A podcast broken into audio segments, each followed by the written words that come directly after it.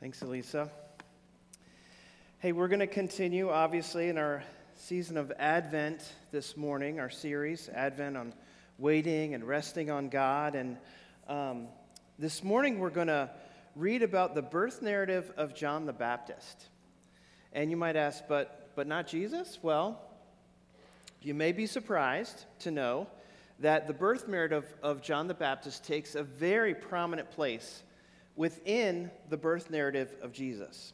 For instance, there's 100 verses in, in, the, uh, in the Luke narrative about uh, the whole birth of Jesus. 43 of them are about the birth of John the Baptist. So uh, he takes a pretty prominent place, and I want us to sort of talk about that today and what that means because uh, God has a lot to say. G- uh, John the Baptist was born to point us to Jesus. And that's why it takes a prominent place. And I'm going to do something a little different today. Uh, I'm going to read through these passages and then just kind of give a brief little commentary along the way. So I'm not going to read everything all at once. Uh, and then when we get to this prophecy uh, that uh, John the Baptist's father, Zacharias, says, um, we'll stop there and we'll dive in a little bit to see uh, what that's all about. So that's where we're going this morning. Let me pray for us.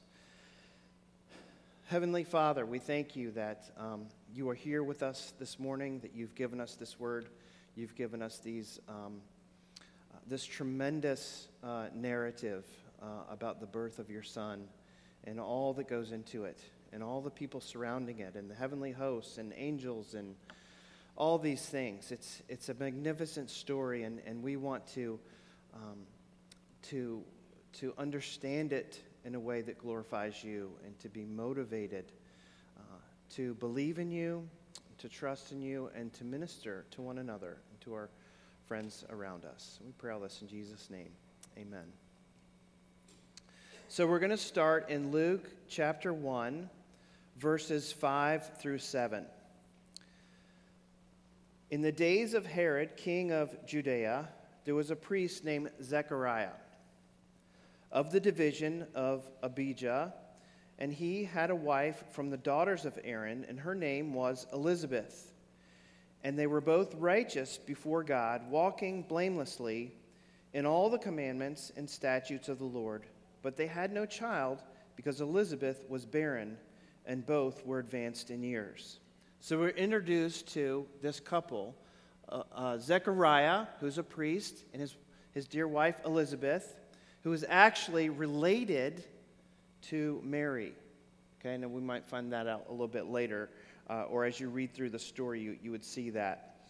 Um, he, uh, and what we see here in verse 7 is that they had no child. She was barren. So that was kind of a problem uh, because it brought a lot of shame uh, to her uh, not being able to have a child. So then we pick up in verse 8. Now, while he was serving, while Zechariah was serving uh, as priest before God, when his division was on duty, according to the custom of the priesthood, he was chosen by lot to enter the temple of the Lord and burn incense. And the whole multitude of people were praying outside at the hour of incense. So Zechariah is chosen to go into the temple uh, to burn incense, and this is a place that's right outside uh, the big curtain that separated uh, the holy of holy places to the rest of the temple. And so they would burn, he would burn incenses there and offer prayers. And while he's doing that, the people would be out in the courts praying as well. Verse, um, verse uh, 11. And there appeared to him an angel of the Lord standing on the right side of the altar of incense. And Zechariah was troubled when he saw him, and fear fell upon him. But the angel said to him, Do not be afraid, Zechariah, for your prayer has been heard. And your wife Elizabeth will bear you a son, and you shall call his name John. And you will have joy and gladness, and many will rejoice at his birth. For he will be great before the Lord. And he must not drink wine or strong drink, and he will be filled with the Holy Spirit, even from his mother's womb and he will turn many of the children of Israel to the Lord their God.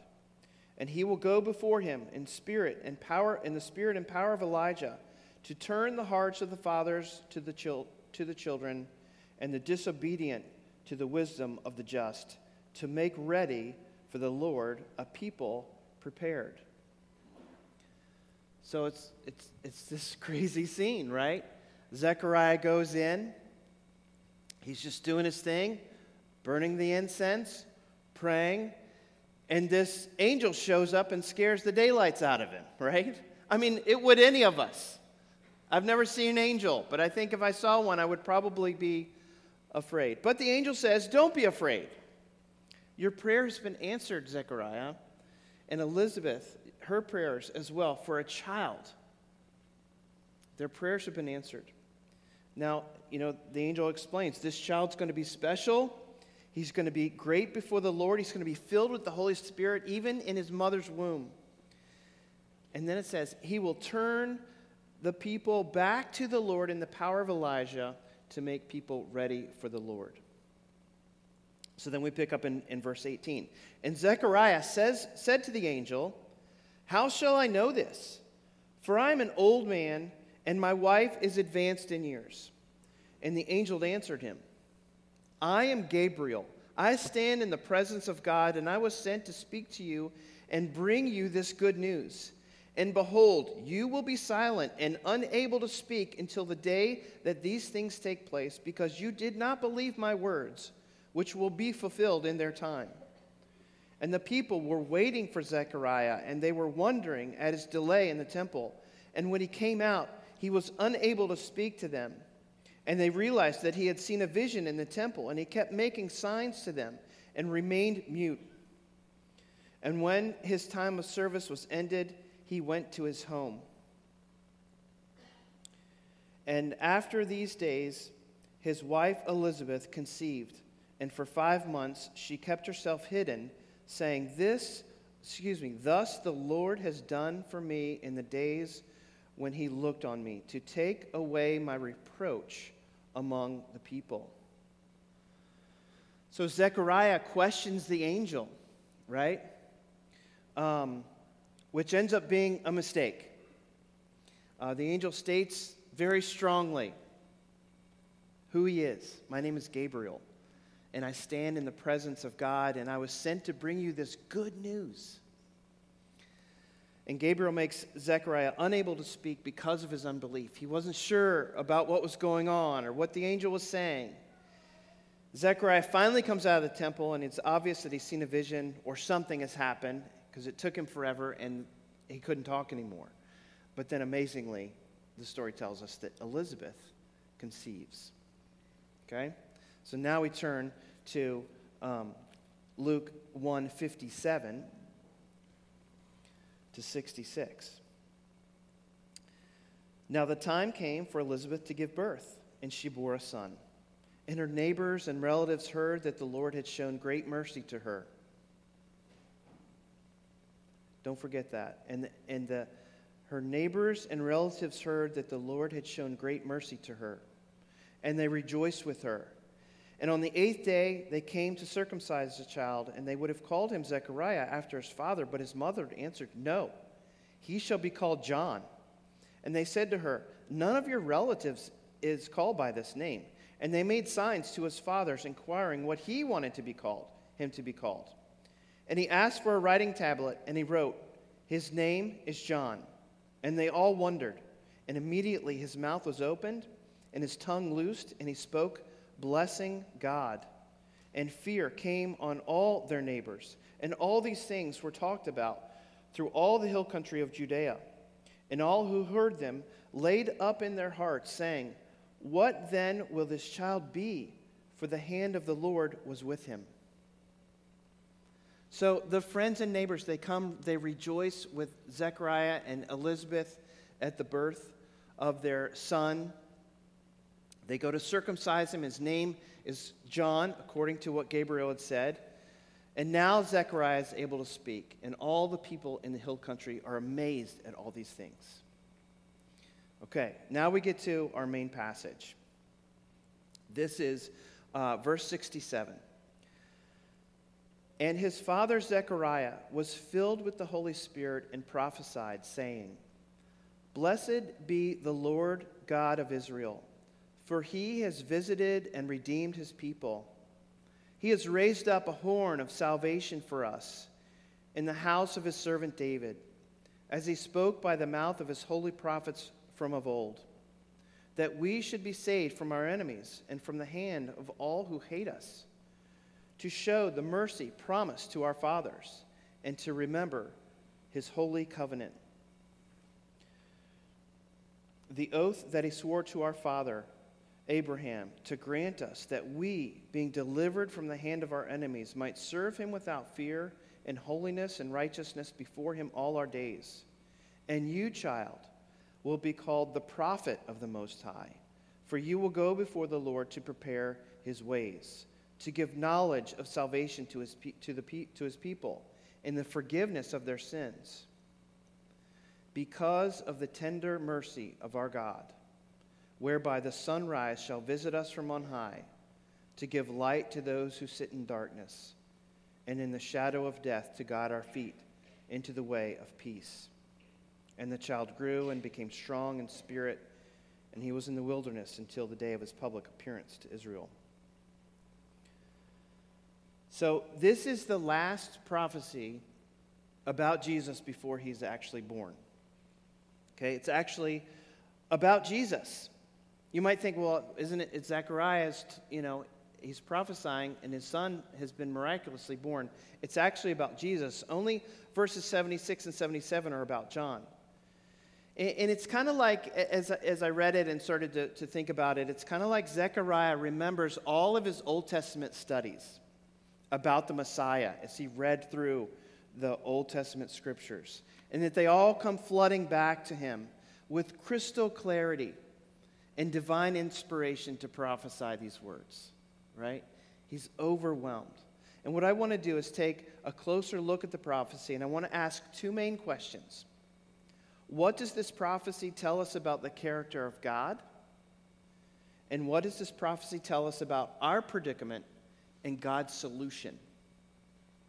So, first off, what does this prophecy tell us about the character of God? Simply put, and this is the, this is the key point of the whole sermon it shows us the tender mercy of God. It shows us the tender mercy of God. We see that when, um, back uh, earlier, when talking to Elizabeth, and then we also see it in verse 72 that God wants to save us in order to show the mercy promised to our fathers. It's God's covenant that God made with his people, and he's going to he's to continue to keep that covenant and show us mercy. And then 78 makes it very clear and says that God wants to deliver us from our enemies and from our darkness because of the tender mercy of God. Now, whatever your view of God may be, you know, uh, it, it, it, must include the, the tender mercy of God. But I, I, think typically we think about, do we, we don't always think about God this way, right? We think about him more as the almighty God, okay? Sovereign over all creation. Um, he created all things, heaven and earth, the universe is his domain. Nothing is more powerful than God, and nothing can happen outside of His will. So we tend to think about God and His strength and His power, but He is also at the same time tenderly merciful. And that's what this passage brings out about the character of God. So He is all those things strong, powerful, sovereign, right? He is all those things, but He is also tenderly merciful. He is tender. Think about it this way that God is not showing us mercy uh, with a disposition of spite or begrudgingly. Um, his mercy is not forced or coerced in any way. It's not with bitterness or harshness. Rather, it's tender, meaning it's compassionate. His mercy is empathetic, His mercy is affectionate. And I was, I was trying to think of a way to, to, to, to, to illustrate this. And I, I thought about um, uh, when our kids were babies and they had a fever. Remember when, when your kid is a baby and they have a fever, you know, maybe 101 or something, and, and they're just limp, right? They're just limp. Like they're just, there's no smile on their face. There's, they're just limp, and, and you just feel so bad because they can't move and they can't do anything to help themselves. But like a mother or a father who tenderly cares for that precious baby in, in, their, in their pain and just in their, uh, un, in their you know, they're just not able to help themselves. This is how God is with us. This is his, his tenderness towards us, his tender heart towards us, and how he cares about us. And then the mercy of God can be defined this way it describes his focused disposition of compassionate forgiveness toward his people, especially in light of their distressed and dire circumstances. We need the mercy of God. We live in distress a lot of times. We have dire circumstances that overwhelm us at times. We need this tender mercy of God.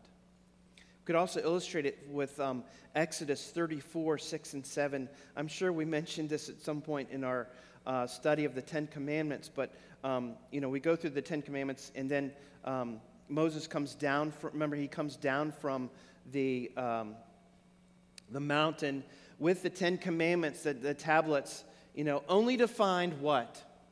That the Israelites had committed spiritual adultery and they were worshiping a golden calf. Moses is so angry. He, is, he, he has a conniption right? He takes the, the tablets, he throws them and smashes them to the ground. But in the midst of all this, this is what God says to Moses. He says, The Lord, he's saying to him about himself, the Lord, the Lord, a God merciful and gracious, slow to anger and abounding in steadfast love and faithfulness keeping steadfast love for thousands and forgiving iniquity and transgression and sin. The Lord, the Lord, a God merciful and gracious. This is the tender mercy of God. You know, we started last week talking about waiting because it's the theme of our Advent season. And last week, Andrew made a profound statement that our waiting is not passive or inactive, but our waiting is active. And here in this passage, we see Zechariah, who has been waiting for the birth of his own son, which comes to pass, but he has also been waiting for the Messiah. Especially in light of what had been happening recently, right? When you read the, the whole story in Luke 1 and 2, like there's so many things going on, and Zechariah saw them all, he was a witness to them all. He heard about them all. Something big is happening.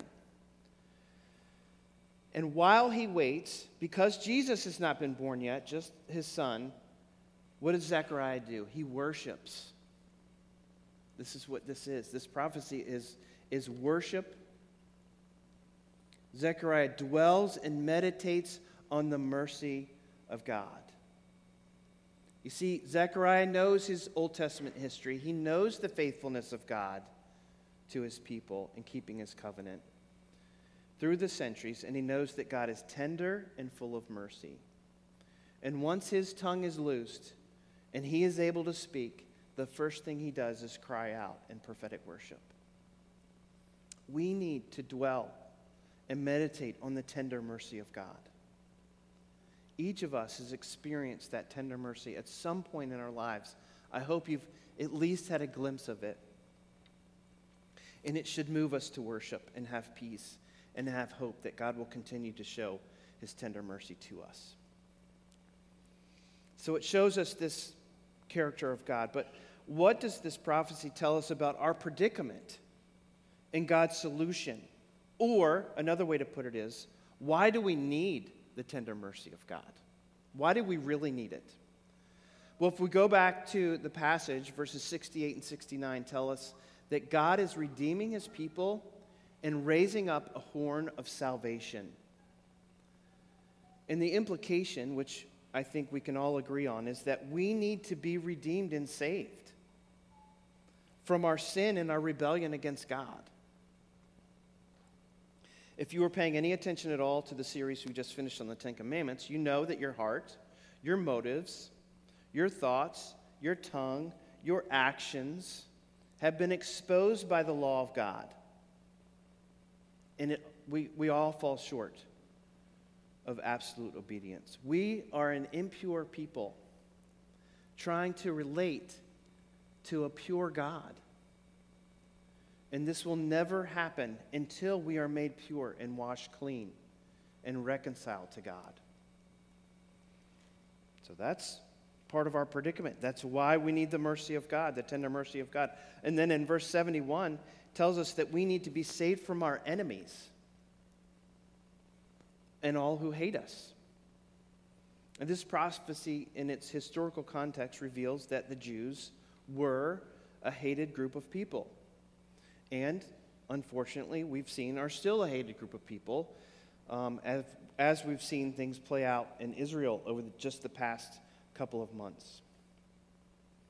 But what about believers today? What about us today? Are we hated as Christians? Do we have enemies?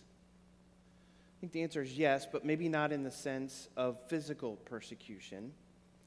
There is, of course, physical persecution of Christians throughout the world, right? I'm not saying there's not any at all.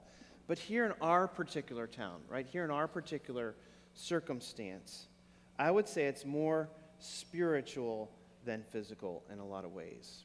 There are spiritual forces that want to destroy us. And we need the saving power of Jesus to overcome those enemies. This is why we need Jesus.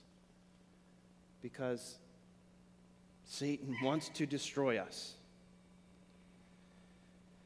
And then, again, in verse 79, it tells us that we need light to shine in our darkness as we sit in the shadow of death, and that we need peace. There's one thing we are not immune from here in Midlotopia is pain, suffering, sickness, death, car accidents, broken relationships, mental and emotional distress, anxiety, loneliness, depression. You get the point? We're not immune from that. Just in the past two weeks, Brad McGuire has lost his dad. We also had a family whose 26 week old baby passed away. Not to mention the continued mourning and grieving of other loved ones that we've lost. It's hard, it's heavy, it gets dark. That's our predicament. That's why we need the tender mercy of God. But what is his solution? How does he reveal the, his tender mercy to us? God has an answer for all of this darkness. Verses 78 and 79 tell us this because of the tender mercy of our God, whereby the sunrise shall visit us from on high to give light to those who sit in darkness and in the shadow of death to guide our feet in the way of peace. God's tender mercy does this. He, he sends his son Jesus. Remember, this prophecy is all about Jesus. And I love this phrase, um, whereby the sunrise shall visit us on high. I'm convinced it's a play on words, right? It's talking about the sun rising on the darkness. But Jesus sends his Son to rise on us in our darkness. He sends Jesus to bring us light and peace. And this prophecy in Luke 1 echoes one written over 700 years ago in Isaiah 9, where Isaiah prophesied about Jesus and says, The people who walked in darkness have seen a great light. those who dwelt in a land of deep darkness. On them a light has shone. And of course, Jesus says the same thing about himself when he proclaims in John 8 12. And he says this I am the light of the world. He makes it super clear I am the light of the world. Whoever follows me will not walk in darkness, but will have the light of life. This is God's solution. This is how he expresses his tender mercy to us. You see, Jesus is the divine human expression of the mercy of God. All of this buildup in the Old Testament, and if you examine the Old Testament in detail, you will find over and over again hundreds and hundreds of ways in which it points to Jesus. It's all building up to this special day, right? We, we, we put a lot of build up into, into Christmas Day. There's a lot of build up that we have. Getting ready, getting ready to celebrate, buying presents, decorating, all these things, partying, all the, this huge build up. But the Old Testament is building up to all of the pomp and circumstance surrounding the birth of Jesus. And people, I know some people say, well, you know, he was born in a stable, wasn't that big a deal? Uh, I, read it a little differently. There are more angels that show up in this birth narrative, the whole birth narrative, than any other place in the Bible. Literally, when the shepherd when the shepherds saw the angels, uh, it was a host of angels, thousands upon thousands, proclaiming, singing out loud. It's all about a baby named Jesus because he will save his people from their sins. Named Emmanuel because he is God with us named Mighty God because he is the strength of our salvation. Named Prince of Peace because his love brings reconciliation. Named Wonderful Counselor because he is the one who sits with us to comfort us. Named Everlasting Father because he will take care of everything that we need. You see, the, the tender mercy of God is here. Everyone in the Old Testament was waiting for Jesus to come, was waiting for the Messiah to be born. And they looked forward to it. We have the unbelievable privilege of living on the other side, where we look back. We, we already know Jesus has been born, right? We know that he lived a perfect life. We know that he suffered and died on the cross. We know that he rose from the grave. We know that he reigns from heaven right now.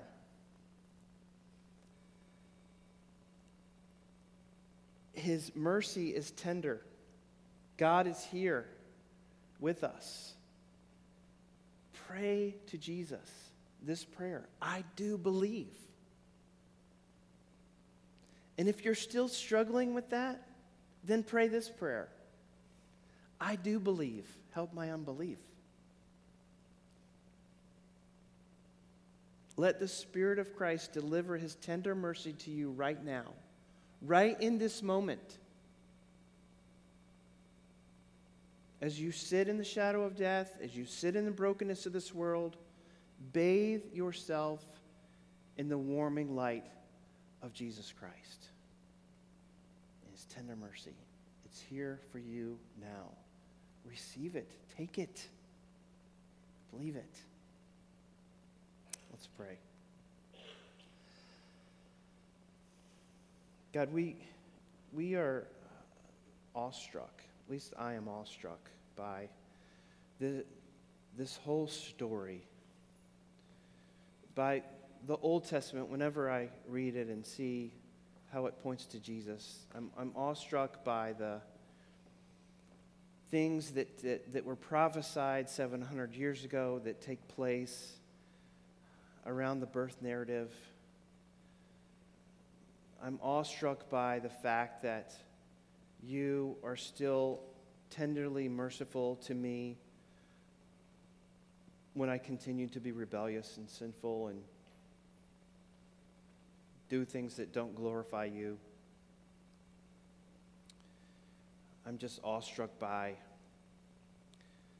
your love and grace and just that you've come to, to be with us, that you would want to be with us. It's, it, it's something that seems unfathomable, but it's true. And I, Lord, Lord, I pray that we will just sit in that and believe it. And um, Lord, for those of us who, who are struggling with it, I pray that you'll give us the encouragement to minister to others. We pray all these things in Jesus'